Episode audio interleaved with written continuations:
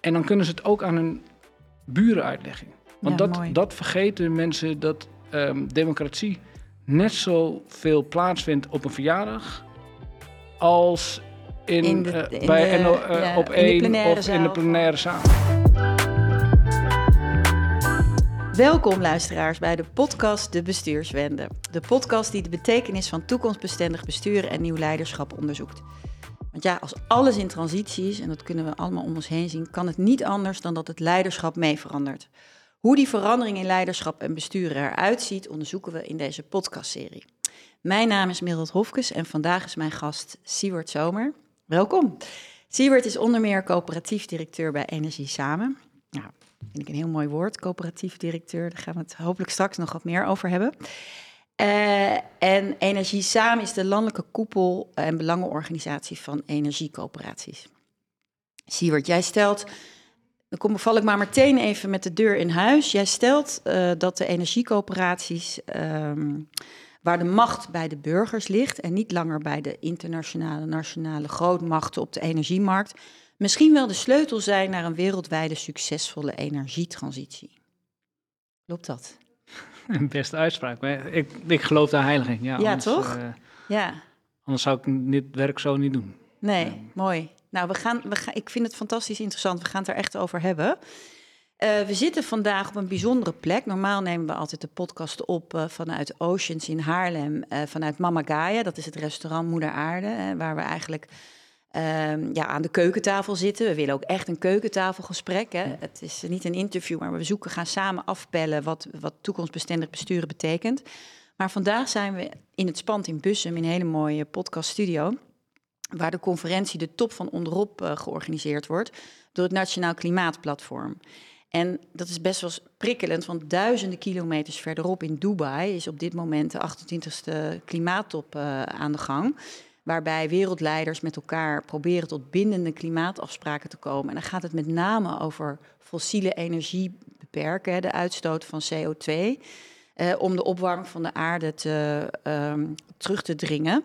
Eh, en wat zo interessant is, is dat we vandaag hier zijn met, bij de top van onderop, waar eigenlijk aan de keukentafel de transitie al lang gaande is. En dat vind ik prikkelend, dat wij eigenlijk altijd maar kijken naar die wereldleiders, maar dat misschien de energietransitie al, eigenlijk al gaande is, maar misschien ook veel sneller gaat via de keukentafel. En ehm, de podcast Bestuurswende maken wij in aanloop naar het Nationaal Transparantiecongres. Dat gaat plaatsvinden op 24 september 2024 in het AVAS Theater in Amersfoort. En waarom zeg ik dat? Omdat de wereld wordt gewoon transparanter en daarmee hopelijk ook duurzamer en inclusiever. Althans, dat hebben we zo met elkaar afgesproken. In onder meer de, Klimaatwet, de Europese Green Deal, de Sustainable Development Goals van de Verenigde Naties. En hopelijk dus ook straks in het slotakkoord in Dubai. Maar ja, dat vraagt natuurlijk ook een andere manier van organiseren en van besturen en van leiderschap. En er komt gewoon minder macht in beperkte handen, lijkt wel. En dan gaat meer macht weer terug hè, naar de tegenmacht, zeg maar, en tegenkrachten. Dat is misschien wel waar we op aansturen met z'n allen, maar dat gaat niet zonder slag of stoot. Hè. Dus de, conflicten nemen ook toe hè, en de belangen worden harder, het polariseert. We hebben natuurlijk ook eh, eh, ja, net de Nederlandse verkiezingen gehad, 22 november, waarin ook een enorme ver- verandering van toon eigenlijk zichtbaar wordt. En ehm, ik wil je ook nog vertellen, Siewert, dat deze podcast ook goed beluisterd wordt door future leaders. Dus niet alleen eh, huidige bestuurders, maar ook jonge aankomende leiders die heel graag geïnspireerd worden door nieuwe inzichten over besluitvorming. Dus Ja. daar gaan we ook wat dieper op in. En ja, mijn ambitie is altijd dat Nederland toch gidsland is in dit coöperatieve besturen. Wij kunnen dit misschien wel. We zitten met z'n allen achter die dijk. Wij kennen het Rijnlandsmodel. Wij kennen het polderen.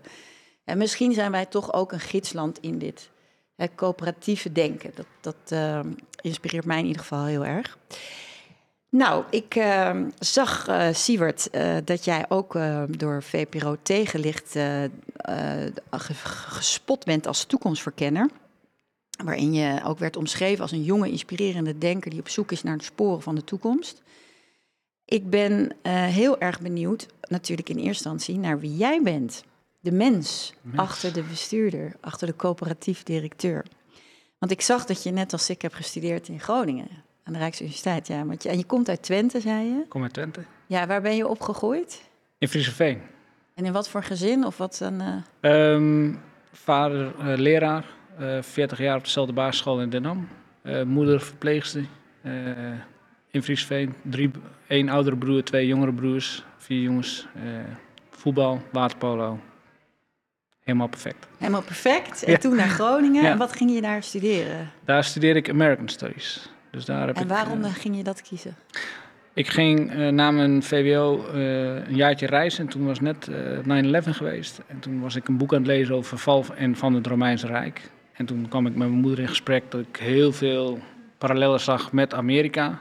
En een week later sprak ik haar weer. Toen zei ze, nou ik heb een studie gevonden die gaat helemaal vier jaar lang over Amerika. En, zo ben ik erin Maar wat zag jij dan, welke parallellen zag jij dan tussen de val van het Romeinse Rijk en de 9-11. Een, een, democratie die vervallen is in een oligarchie, uh, buitenlandse oorlogen.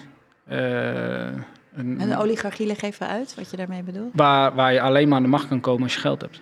Hè? Als je uh, je partij kan financieren, als je uh, rijke donoren kan weten te organiseren, kun je alleen maar aan de macht komen. we zien dat langzaam ook ontstaan in Nederland. Hè? dus dat, nou, toch niet. Hey, wacht, wat ik heel interessant vond. De PVV en de B, hebben weinig budget. Ja. ja. dus of praktisch geen, terwijl de, eh, VVD had 3,4 miljoen. Ja. En die hebben toch niet kunnen kopen, zou ik maar zeggen. Ja, nee, dus uh, dat klopt. Dat, uh, dat is een andere, andere interessante uh, beweging. Maar je ziet ook inderdaad dat er in Amerika zo'n zo'n counterbeweging is rondom die democratie. Um, ja, dus het is. Het, het zijn. En wat bedoel je dan de counter? Nu bedoel je? Ja, ja dus dat. dat ja, rondom Trump en dat soort zaken. Van, van toch mensen die heel duidelijk stemmen op partijen die niet hun belang dienen. Wat rationeel gezien redelijk uh, te, te, te zien is. Maar toch gewoon meegaan in zo'n in zo'n beweging. Um, ja, dus dat is een, dat is een interessante ontwikkeling die, die ik nog niet helemaal doorgeanalyseerd heb. Maar ik zag toen in die tijd zag ik uh, redelijke parallellen met, uh, met wat er in het Romeinse Rijk toen gebeurde. Dus ik en wat zag je daar dan? Want wat gebeurde er precies in het Romeinse Rijk? Nou, een soort, soort um, ja, ver, verval van de democratie. Ja. dus, dus heel langzaam die, die incrementele stapjes die, die eh, een eh, verplaatsing van eh, naar nou, het was toen niet een volledige democratie, maar naar een grote, brede draagvlak van, van mensen, naar een kleine groep rijke mensen. veel communicatie over de grote lijden, um, interne strijd, interne oorlogen, echt hele verdeeldheid tussen partijen. dus keuzes maken, niet omdat het goed is voor het land, maar omdat het slecht is voor de andere partij. Ja. dus dat, dat zag je in, de, in de Senaat in Rome ook uh, gebeuren. En, ja, een soort, soort spiegel was het. En toen dacht ik, nou, hier, hier gaat iets gebeuren in Amerika. Dus dan wil ik eigenlijk weten wat daar gebeurt en wat dat. Uh, um, ja, of dat, dat gaat komen in een soort revolutie of dat soort uh, zaken. Nou ja, dit zijn tijdspannen van 200, 300 jaar over Rome. Dus, dus, maar je ziet nu toch wel ja, van die kleine, kleine eh, speldenprikjes die, die dat pad oplopen. Uh, het verval van de democratie. ja. ja, en, en, en uh, je triggert me wel, want, uh, om, hè, want in Nederland hebben we natuurlijk nu ook te maken met een hele ja, charismatische leider die heel veel stemmen heeft getrokken. Eigenlijk ook met een, ja, niet een heel inhoudelijk verkiezingsprogramma met duidelijke antwoorden en oplossingen mm -hmm. voor de problemen van de mensen, maar vooral met uh, ja, duiding over hoe dit probleem op te lossen, namelijk onder, onder meer door de immigratie te beperken. Um, ja, wat mij dan zelf zo bezighoudt, is van zijn wij, misschien te groot, hè, maar zien wij dan ook nu het verval van onze democratie, vind jij? Of, of zijn we zo ver helemaal niet? En hebben wij genoeg checks en balances? Um... Kijk, de, de eerste jaar van de merkstudies is een propeduische geschiedenis. En wat je daar als eerste geleerd wordt, dat de, de toekomst heeft 100 miljard sporen. Dus die zou nooit hetzelfde spoor volgen als de geschiedenis. Dus dit is enkel een signaal van, van iets wat alle kanten nog, nog op kan. Wat dit wel een signaal is, is dat de informatievoorziening voor waar mensen op stemmen en de verbondenheid die zij hebben met hun omgeving of, of uh, kerk of um, uh, politieke cultuur, dat die los is en dat, die, die, die, dat er niet meer gestemd wordt op basis van um, ja, feiten of basis van doordrongen uh, voorstellen die echt goed, goed doorgerekend zijn, door, goed doordacht ja. zijn. En, ja. en dat kan ontstaan in een, in een uh, markt of in een maatschappij waar niet meer doorgevraagd wordt. Hè, waar je um, waar de, eigenlijk de, de op, oppervlakkigheid kan blijven bestaan. Als jij altijd maar tien minuten gesprekken houdt met Tweede Kamerleden en ze op oppervlakkigheid niet pakt, niet doorvraagt van hoe gaat u dat dan doen? Dat gaan we pas na de verkiezingen gaan we die vragen stellen.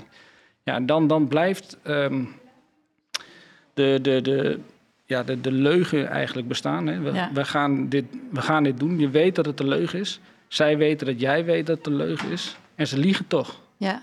Ja, dat is, dat is een soort verval van uh, de democratie, omdat de democratie uh, gebaseerd is op ratio ja. en, uh, en debat.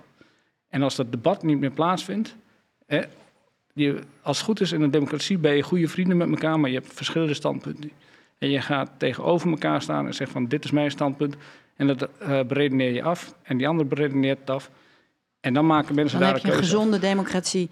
Maar weet je wat jij ook net zei? Dat is natuurlijk ook een, een interessante invalshoek. Dat, dat jij ziet een democratie die in verval is, is dus niet meer met het bezig met het probleem van op, uh, het oplossen van problemen, maar de anderen het zo moeilijk mogelijk maken. Ja. Hè, en in, voor mijn gevoel zijn er nu twee stromingen in Nederland. Eén die heel erg uh, voorop wil lopen met die klimaattransitie en ziet dat daar uh, de circulaire economie en wat er voor nodig is en dat het belangrijk is dat we verduurzamen en het liefst zo snel mm -hmm. mogelijk met klimaatfonds, met allerlei programma's.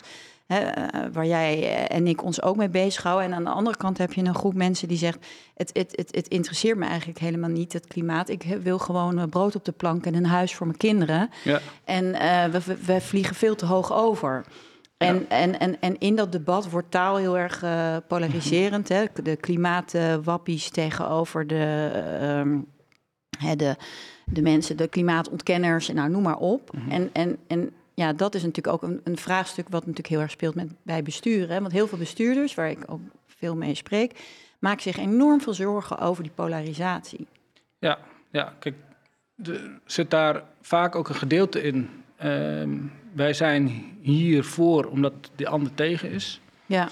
En dan zit er niet meer in van wat is nou eigenlijk het gezamenlijke belang waar we dit, uh, dit op doen.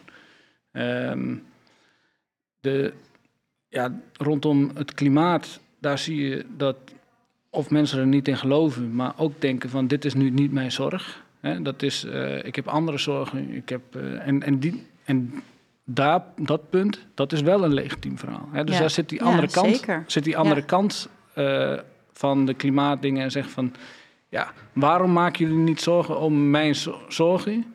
Um, want dan gaat de, weer, vergaat de wereld of wat dan ook. En, en, en door die miserkenning van, van beide, kanten, van beide kanten ja. hebben we dus geen uh, gelijkwaardig debat meer naar, en op zoek naar de beste oplossing. En, um, en, en wie vind je dan die, dat aan zet is om dat weer hè, te verbeteren? Zijn dat dan toch de bestuurders? Of zijn dat, moeten we met z'n allen uh, ja. onze onze uh, leerlingen en onze kinderen beter uh, leren wat echte democratie is en dat je daar iets voor te doen hebt? Of... Ja, dus dat is geen one size fits all, maar als je kijkt naar bijvoorbeeld de populariteit van Henry Bontebal. Hè, ja. Um, hij heeft nog niet zijn stemmen gekregen, maar hij, ik heb geen slecht woord over hem nee, gehoord. klopt. Dat ik denk dat, als hij, dat hij heel hij, groot kan gaan worden, heel erg. Hij zegt, kwam ja. omdat hij hier niet aan meedeed. Ja. In elk debat zag je dat hij gewoon... En wat is hier? Kun je dat specifiek benoemen? De, de politiek. Uh, gewoon het tegenovergestelde van de andere zeggen, want dat klinkt lekker. En hij was, um, zat gewoon, ja, je zag hem in dat debat op zoek naar de gezamenlijke oplossing met die partij. En, en dat wilden mensen zien. Het beste interview uh, vonden mensen toen uh, het kabinet gevallen waren, was. En toen zaten die, uh, de, de beleidsmakers zaten aan tafel en die gingen daar het debat hebben over wat ze nou moesten doen. Dat wilden mensen zien. Niet van vliegen afvangen of... Nee, eh, samenwerken en, en kijken, ja. Ja. En, en iedereen snapt dat je verschillende standpunten hebt. ehm, en dat je van bepaalde ideologie wegkomt of een bepaalde eh dingen. En dat je daardoor tot andere oplossingen komt. Maar als je die beredenatie transparant maakt, dan volgen mensen je. Maar als jij op abstract niveau ehm, standpunten tegen elkaar loopt te roepen. En dus ook, eh, nou, dat, dat heeft dan weer te maken met de opzet van die debatten en die, die, ehm, de media, hoe, hoe dat ingericht is. Dat komt, we komen daar niet meer verder mee. Dus je hebt daar een communicatieprobleem in Nederland over hoe we dat doen. Ehm, een ander punt is, en dat is gewoon op, op waar, waar ik me dus voor inzet.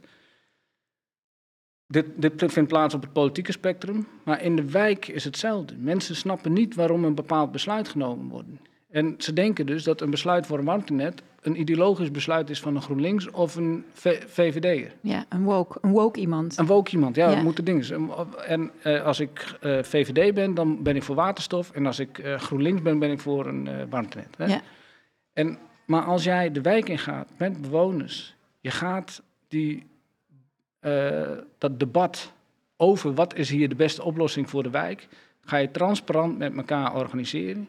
Dan snappen mensen aan het eind waarom dat besluit genomen is voor een warmtenet of voor all electric of voor waterstof. En dan kunnen ze het ook aan hun buren uitleggen. Want Ja, dat, mooi. dat vergeten mensen dat ehm, democratie net zoveel plaatsvindt op een verjaardag als in, in de, eh, in bij de- NO, eh, ja, op één of in de plenaire van, zaal. eh, ja, met de, de Tweede Maar als Kamer. mensen het op verjaardagen ook de argumenten erachter niet meer kunnen he- hebben, zijn ze ook alleen maar Ja. heen en weer eh, aan, aan Mooi inzicht. Ja, want ik zag ook dat jij eh, uiteindelijk heb je na je studie, of je hebt in ieder geval ook nog in South Carolina in Amerika gezeten en ook in Engeland, hè, in Birmingham. Dus vond ik ook wel weer mooi dat je dan ja, van buiten naar binnen kan kijken. En je Ja. leert dan misschien wat meer ook over hoe daar de democratieën werken. En ehm, heb, je daar nog, eh, heb je daar nog inzichten van meegenomen weer in dit werk wat je nu doet?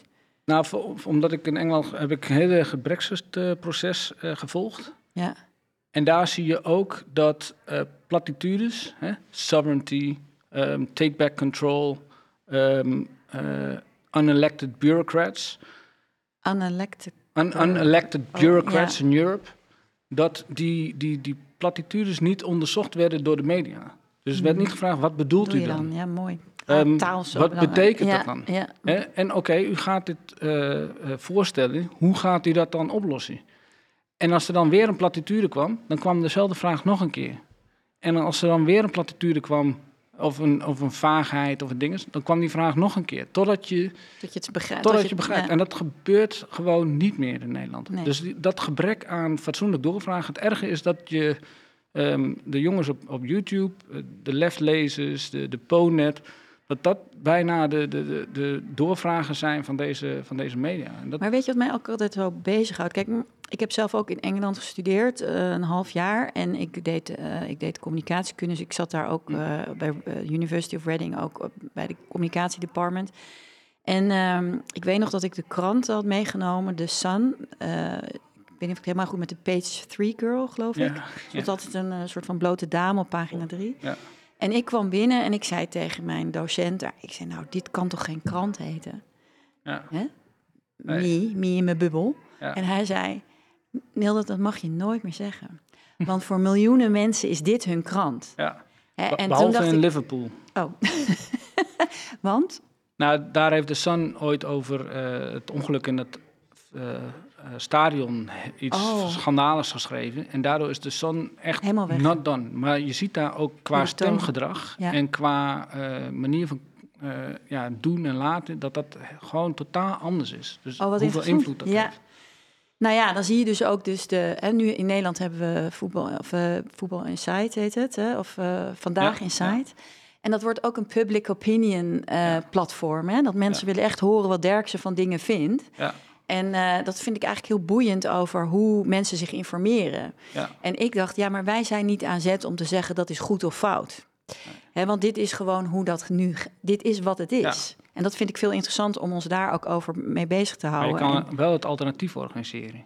Maar dat doorvragen, ja, dat is natuurlijk inderdaad uh, de kern van waarom wordt er dan zo weinig doorgevraagd? Hè? Ja, omdat, het, omdat politiek, dat, dat zag je ook in Rome, omdat politiek geen, niet meer het vak van politiek bedrijven is door De, debatteren, en, debatteren ja. en tot oplossingen komen. Het is uh, het vak van communiceren geworden. Ja. En um, ik kan me nog herinneren. Nou, in one-liners dus vooral. Ja, ik kan me nog was jong, nog geen mediatraining gehad, nog steeds niet, maar uh, dat ging toen over de verkoop van Eneco. Zat ik op Radio 1 en er zat een wethouder van, die voor was en ik was tegen. En ik mocht een verhaal afhouden, ik had drie argumenten. Um, en de, de, de, de interviewer die vroeg aan de wethouder wat hij daarvan vond. En hij, zei, zijn, hij startte met, ik ben oneens met Siewert Zomer. En daarna ging hij helemaal niet in op mijn punten, maar draaide hij gewoon zijn media dingetje af.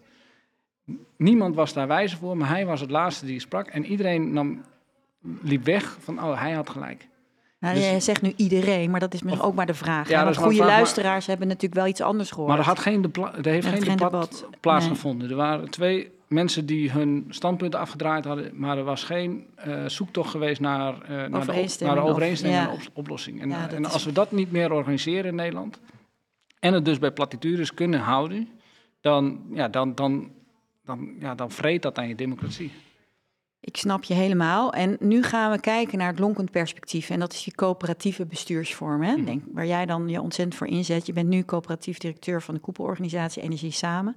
Kun je wat meer vertellen over jouw ambitie daarin? Um, maatschappelijk ambitie? Ja, en ook in relatie tot waar we het nu over hebben. Dat we toch een maatschappelijke ordening zoeken met elkaar, hè, waar we besluiten in kunnen nemen. Ja, ja kijk. Um, ik, heb hem, ik leg hem niet vaak deze relatie met, met democratie. Hè. Vaak ligt hij in een relatie met de energietransitie. Maar uh, mijn persoonlijke beweegreden is wel om een soort derde pijler na, in die democratie te zetten. Als wij over onze energie moeten debatteren in democratische bedrijven, dan zorg je dus dat in elke wijk dit soort discussies plaatsvinden. En dan leren we dat ook weer. Ja. Je ziet nu echt die coöperaties ook echt worstelen. Dus, en ook met alle problemen die ook een democratie mee worstelt. Hè. Hoe blijven we niet een select groepje? Hoe betrekken we de rest in de wijk uh, mee? Hoe zorgen we dat we niet... Nou, dat is een goede vraag, want je hebt ook gezegd uh, in dat tegenlichte uitzending... van ja, die coöperaties, hè, dat zijn dus mm. energie-samenwerkingsverbanden van burgers onderling. Hè? Ja. En dat die toch vaak worden geleid uh, door witte mannen, uh, zeven vinkjes, hè, die de tijd en de ruimte hebben in hun hoofd en in hun portemonnee ja. om hun tijd hier aan te besteden. Hè, een simpele, uh, misschien jouw vader als school, mm. de, de, of leraar, die heeft daar geen tijd voor. Want die, weet je, ik, ik, ik, ik, zeg even het woord simpel, wat natuurlijk een belachelijk woord is. Veel, maar... veel vrijwilligerswerk. Maar... Ja, nee, maar goed, ik bedoel meer even in het algemeen. Hè, dat het dan toch weer een bepaalde groep is. En hoe krijgen die dan de verbinding in de, in de wijk? Ja, dus dat, dat is een vraagstuk waar wij naar kijken. Er is geen energiecoöperatie die het niet wil doen. Hè, die zegt van, nou, dit gaan we even zelf oplossen. Dus, um, dus daar, daar worstelen we mee of zoeken we naar mee. Maar je ziet daar wel Um, en waar word je dan precies mee? Je bedoelt iedereen te betrekken? Iedereen te betrekken. Ja. Hè? Um, van deur tot deur. De, de coöperatieve beweging heeft er heel erg een handje van om naar buiten te communiceren alsof ze met hun leden communiceren. Dus kom op een ledenvergadering, want dan heeft u zeggenschap over de energietransitie en we gaan de energietransitie democratiseren. Nou, daar kom, word ik heel warm van. Maar een buurman die niks met energie heeft, die snapt echt niet wat daar gebeurt. Dus dat is ook een, een, les die we moeten hebben. Maar niet veel anders als een, een, echte democratie die alleen maar in vage beleidstaal spreekt. Daar haakt ook niemand op aan. Dus, dus dat, dat zijn van die dingen die, die moeten we gaan leren. En dat is een uh, leerproces en daar moeten we op investeren. En wie moet wat leren? Wij, dus, wij hoogopgeleiden moeten een andere taal gaan leren. Ja, of moeten ja, begrijpen. Één, uh, maar de processen uh, zo inrichten dat je, dat je een bredere middengroep weet te bereiken in je wijk.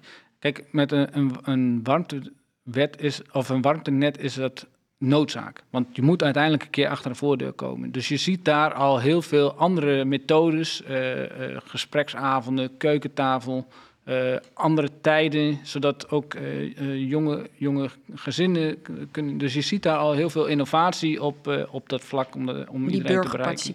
Om die ja. burgerparticipatie te doen. Dus dat, die, die bal ligt echt bij lokale energiecoöperaties. We zijn ook als coöperatie zijn we bezig met een groot project. Ehm, eh, local voor local. En daar zeggen we ook heel duidelijk dat we die toegang tot energie en die toegang tot de energiegemeenschap, dat we daar heel specifiek op, op richten op, eh, op ja, een bredere groep en dat soort eh, zaken. Weet je wat ik ook heel interessant vind?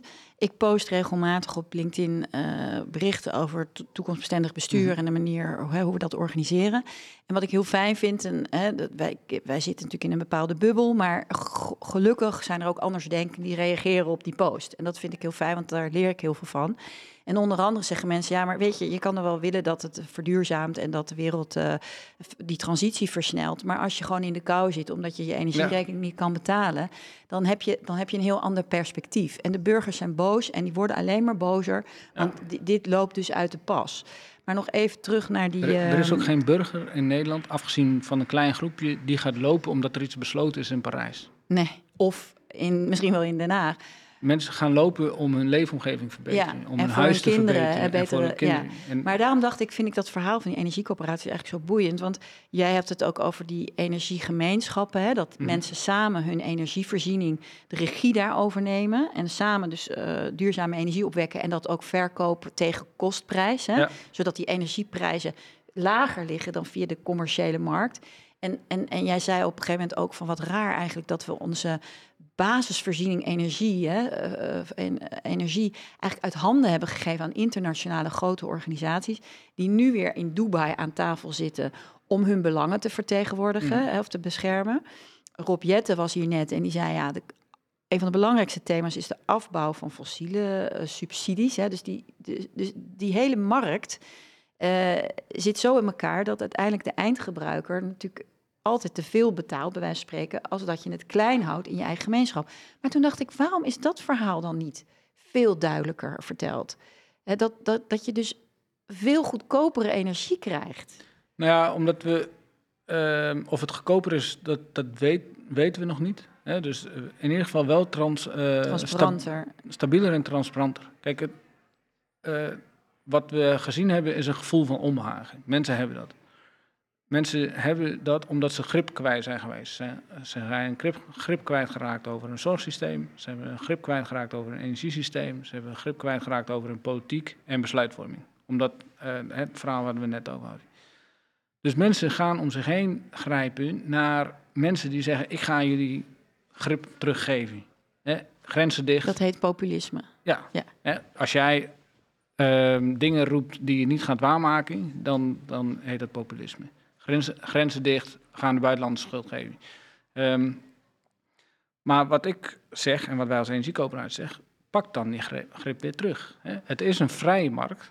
Dat betekent dus dat iedereen op die markt zich mag opereren. Organiseer daar dan en ga die, eh, die concurrentie aan. Ehm, of, Maar niet iedereen kan dat, hè, organiseren. nee, en- dus dan ben je maar- toch afhankelijk. Ja, Maar dan ben je afhankelijk van, maar dat is, eh, dat, daar is niks mis mee. Hè? De coöperaties bestaan al sinds 1844 van mensen die kunnen besturen, kunnen organiseren.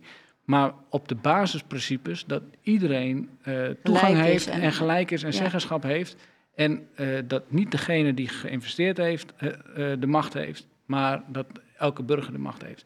En er is niks mis mee dat degene die de tijd, de ruimte en de kwaliteiten hebben dingen besturen. Maar als ze dat maar equitable, hè, eh, rechtvaardig. ja. Eh, en als jij je organisatie opricht met die eh, rechtvaardige principes, dan zorg je daar ook voor. Ehm, in ieder geval binnen de En statuten. hoe kun je dat dan doen, bijvoorbeeld? Want hoe zorg je dat het niet weer een groep van zes, zeven bestuurders wordt... die het dan weer bepalen voor de, voor de coöperatie? Ja, de- dus er is democratisch bestuur. Be- de, alle coöperaties hebben de leden het, voor het zeggen. Ja, Ehm, we gaan ook binnen de sector gaan we werken aan eh, normen. Dus waar je dus het zo organiseert dat leden de transparantie krijgen, de stukken krijgen en zorgen dat zij ook echt toezicht kunnen houden. We zijn ook afspraken aan het maken onderling om bijvoorbeeld, ehm, ja, een accountants die vliegen hiervan in de fik, maar gezamenlijke boekhoudregels, Zo bedoel ik, zo bedoel ik het niet dat we nieuwe boekhoudregels hè, gaan regelen, want die staan allemaal in de wet. Maar dat we uh, boeken van energiecoöperaties, dat die vergelijkbaar zijn met een andere coöperatie. Zodat leden uit de ene coöperatie kunnen kijken bij de andere en zeggen van ja, die hebben dat zo gedaan. Dus Oh ik ja, kan mijn ja. bestuur beter controleren. Ja. Ehm, en, en, en als je dat weet in te richten, dan krijg je gezonde coöperaties. Want inderdaad, energiecoöperaties kunnen net zo makkelijk een soort oligarchietje worden op zichzelf. Nou, we, we hebben natuurlijk ook een mooi systeem in Nederland dat heet woningcorporaties. En dat is vers- eh, op een gegeven moment gewoon ontspoord met Maseratis, door het bestuurders zichzelf Ja. eh, Maserati cadeau deden. Of in ieder geval Maar daarin dat kwam omdat democratisch zeggenschap. Was- ze ja. zijn, sommige van die eh, woningbouwcorporaties die zijn gewoon bang voor hun eigen huurders. Nou, dan, dan heb je echt iets niet goed gedaan de afgelopen jaren. Als je huurders, eh, en als die huurders gewoon de zeggenschap hadden gehad, dan waren ze in dienst geweest voor die huurders. Ja. Dan waren ze dienstbaar Maar dit is, geweest. kijk, en dit is nou precies wat. Kijk, ik, ik analyseer al 13 jaar de manier van besluitvorming. eh, en een casus die natuurlijk heel zichtbaar was, was de besluitvorming rondom eh, de gaswinning in Groningen. Mhm. En ehm, wat ik zo boeiend vond, was twee dingen over hè, besluitvorming en, en, en in, in, in, een, in een gemeenschap. Was dat uiteindelijk tijdens die parlementaire enquêtecommissie. eh, ben van Beurden van eh, Shell eh, zat aan tafel en werd bevraagd over hoe, hoe, hoe die besluitvorming tot stand was gekomen. Hè, dus tussen de NAM en de overheid enzovoort. En hij zei. hè, De vraag was: wist je dan niet wat er allemaal gebeurde met die huizen en met die bewoners en met die ouders die kinderen op zolder hadden slapen en doodsbang waren dat die huizen dat niet zouden houden? En, en toen zei Ben van Beurden: we zaten met de verkeerde mensen aan tafel. We zaten met allemaal ingenieurs aan tafel die dachten: we hebben een probleem, dat moeten we oplossen. Maar we hebben de stem van de, de omwonenden gewoon niet gehoord. En toen zei eh, later in het buitenhof werd Kamp, werd eh, Kamp, Henk Kamp geïnterviewd, eh, die destijds verantwoordelijk was. En toen vroeg die journalist dat, waarom luister je dan niet naar die mensen? Want die stonden buiten en die stonden te schreeuwen. En, Mhm. en, en toen zei hij, dat is... Is eerst ver- verschool hij zich een klein beetje achter het idee van... eh, ja, maar er moesten allerlei onderzoeken worden gedaan... want hoe groot was het probleem dan werkelijk en waar hadden we het dan over? Maar en toen liet hij eigenlijk een beetje in zijn kaarten kijken. Toen zei hij, ja, maar het is ook heel moeilijk om met die emoties om te gaan. En toen dacht ik, kijk, nou zijn we ergens. Ja. Dus dat is wat democratie misschien wel moeilijk maakt. Dat je dus moet leren ook je te verhouden tot die tegenkrachten. Maar dat, maar dat hoeft niet. Dat hoeft, dat hoeft niet als zij niet de baas zijn. Dan Dat kun je ze namelijk als de, eh, negeren. Als mensen naast een gebouw staan en ze zitten niet aan tafel en ze zijn niet je baas, dan kun je ze negeren, denk kun- je. ja, dan, dan, dan kun je er wat mee doen en dan kun je aan, de- aan de slag. Maar uiteindelijk de besluitvorming, degene die besluit, kijkt naar degene die zijn baas is. En als dat de mens, dezelfde mensen zijn die in de emotie lopen, eh, in democratische vorm erboven zitten, heb je een heel andere dynamiek en een traject om eh, tot besluitvorming te komen dan ehm er langslopen, het even horen, onderzoekje en, en dan in die, die kleine kamer met andere belangen toch, toch het besluit te nemen in belang van diegene die daar staat. Dat gebeurt gewoon niet, omdat dat, dat gaat over macht. En als die macht ergens anders ligt, dan wordt in 80% de, het besluit genomen in het belang van de macht. Dus als je de macht niet anders organiseert en dus niet democratiseert, zou dat altijd blijven gebeuren. Dat gebeurt bij woningbouwcorporaties, dat gebeurt eh, bij eh, energiebedrijven en dat gebeurt bij, bij een Oké, overheid. dus nogmaals, dus jij zegt... ehm, een coöperatie kan alleen maar functioneren als de leden ook echt de baas zijn. En dat de bestuurders zich verantwoorden tegenover hun Ja. leden. Ik wil niet zeggen dat je eh, een, een Poolse landdag hebt en waar je dus een soort bestuursvergadering moet houden met 200 eh, mensen. Je moet als bestuurder, en dat, dat voel ik als bestuurder van Energie Samen ook altijd, gaan de leden hierin mee. En als ik denk van dit is een goed besluit voor het bedrijf, maar mijn leden gaan het tegen, dan ga ik praten met mijn leden. Dan ga ik kijken van oké, wat is dan je kritiek? Hoe kunnen we het dan beter maken? We hebben binnen Energie Samen 49 expertgroepen, werkgroepen, eh, gebruikersraden. Allemaal van leden die, die, die zorgen dat al die besluiten die daar komen eigenlijk een hamerstuk zijn. Dat iedereen daar tevreden over is. Hey, en En dat is dus dan, keihard hoeveel mensen, eh, als je al die coöperaties die jullie eh, in jullie organisatie eh, samenkomen, hoeveel, op hoeveel huishoudens gaat het dan? We hebben aan, aan leden zijn er zo'n 120.000 eh, leden. Over heel Nederland verspreid. over heel Nederland verspreid, zo'n zo'n 700 eh, energiecoöperaties. Ehm, dus dat is, dat is nog beperkt. Maar niet iedereen is lid van zo'n coöperatie. De diensten die afgenomen worden, zijn, die, die span is veel breder. En nu helemaal, nu ze rondom eh, warmte echt aan de slag gaan... Ja, dan ga je toch eh, heel snel naar een hele grote groep eh, huishoudens. Ja, interessant, want ik keek even op jullie site en ik raad dat iedereen aan om je even je postcode in te vullen. En dan zie je dus, ik woon in eh, regio Haarlem, dan zie je Hm. dus meteen al zes coöperaties in de Ja. stad Haarlem. Vond Ja. ik heel interessant, wist ik niet. En sommigen hebben echt al een hele eigen site Ja. en, en zijn echt als een coöperatie bezig in een buurt. En wat ik ook zo mooi vond, was dat het zo'n energiecoöperatie startte rondom het thema energie. Maar eh, dit- het wordt veel groter. Hè? Dat wordt een, een zorg. Je kunt er Je- je ook zorgen ontkomt- voor de buurt. En, eh, ontkomt er niet aan dat, eh, dat je dingen rond energie organiseert. Ehm, maar je zit daar allemaal met een gezamenlijk belang. En dat is niet omdat we in Parijs wat afgesproken hebben, omdat je je buurt wil verduurzamen. En Ja. op het moment dat dat je basis is, kun je elkaar vinden, of je nou PVV bent of eh, GroenLinks. Je wil allemaal in een goede, eh, duurzame, schone buurt eh, wonen. ja, Ja, en, en op het moment dat je dan komt, en dat zie ik ook bijvoorbeeld in de Bijlmer, waar ik dan zelf woon.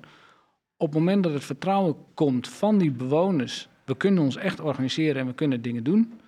Dan zie je, zeg, oh, maar dan kunnen we ook dat organiseren. Dan kunnen we ook groenbeheer samen organiseren. En dan kunnen we ook eh, ehm, ehm, mensen die eenzaam zijn, kunnen we organiseren. Dus die, die coöperatie die bij ons begon als energie, waar heel weinig aanspraak op was in een Bijlmer, is nu uitgegroeid met een coöperatie met vijf of zes kringen die verschillende eh, dingen doen. En, en twaalf man in dienst. Nou, in, in de Bijlmer, naast de Hart van de K-buurt, zijn er maar twee van dat soort organisaties die zo ontstaan zijn. Om eh, echt, die echt met mensen in dienst zijn, die, eh, die echt wat voor elkaar krijgen.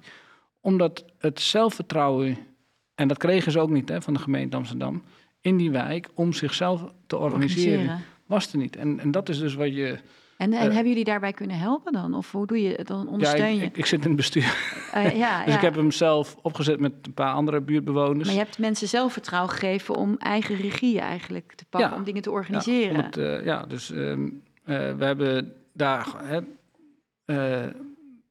echt een, een coöperatieve structuur ingezet. En ge- de, de middelen gegeven. En zeg van als je het nou zo organiseert, dan, dan komen we verder. En ehm, ja, dan zie je langzaam dat daar, ook dankzij gewoon het team van mensen uit de wijk, hè, dus we hebben Ja. mensen uit de wijk aangenomen, eh, dat daar gewoon echt eh, een succes begint te ontstaan. Ja, en ik, ik- wij doen al sinds ik heb in 2006 mijn eigen bureau in stakeholder onderzoeken opgericht. En dan halen we ook de stemmen van buiten en doen we onderzoeken onder Mhm. soms wel 200 mensen. En hè, die bellen wij telefonisch, want we willen hun taal horen, we willen hun woorden begrijpen. En we willen begrijpen wat de betekenis is van wat ze zeggen. En eh, wat me altijd opvalt, er zit een enorme wijsheid in de groep. Want vaak wordt in bedrijven heel, misschien wel eens ook onbewust denigerend gedaan over de burgers. Ze snappen Mhm. het niet, of ze willen het niet, of ze lezen het niet, of ze kunnen het Nee. niet. En dat is zo niet waar. Als je groepen mensen op hun, hè, op hun, op hun waarde aanspreekt, dan krijg je zoveel Ja. eh, goede informatie terug. Ja. Dat is helemaal niet eh, onwil of de, zo. De, de waarde, de kennis en de expertise van je eigen huis, Ja, maar ook van je Eigen eigen, wijk en je eigen netwerk, is niet in te kopen. nee. Ja. Dank je wel voor, eh, voor je verhaal en voor je inzichten en voor je, ja, je openheid. Met En, alle eh, plezier. En dan ja. hoeven ze dit niet aan te horen op verjaardagen. Van. Iedereen kan de podcast luisteren. Oké, dankjewel. Nou, dan zijn we het einde gekomen bij deze o- zoektocht, de volgende, of zeg maar de editie van de zoektocht naar toekomstbestendig besturen. En eh, aan alle luisteraars zeg ik eh, tot snel.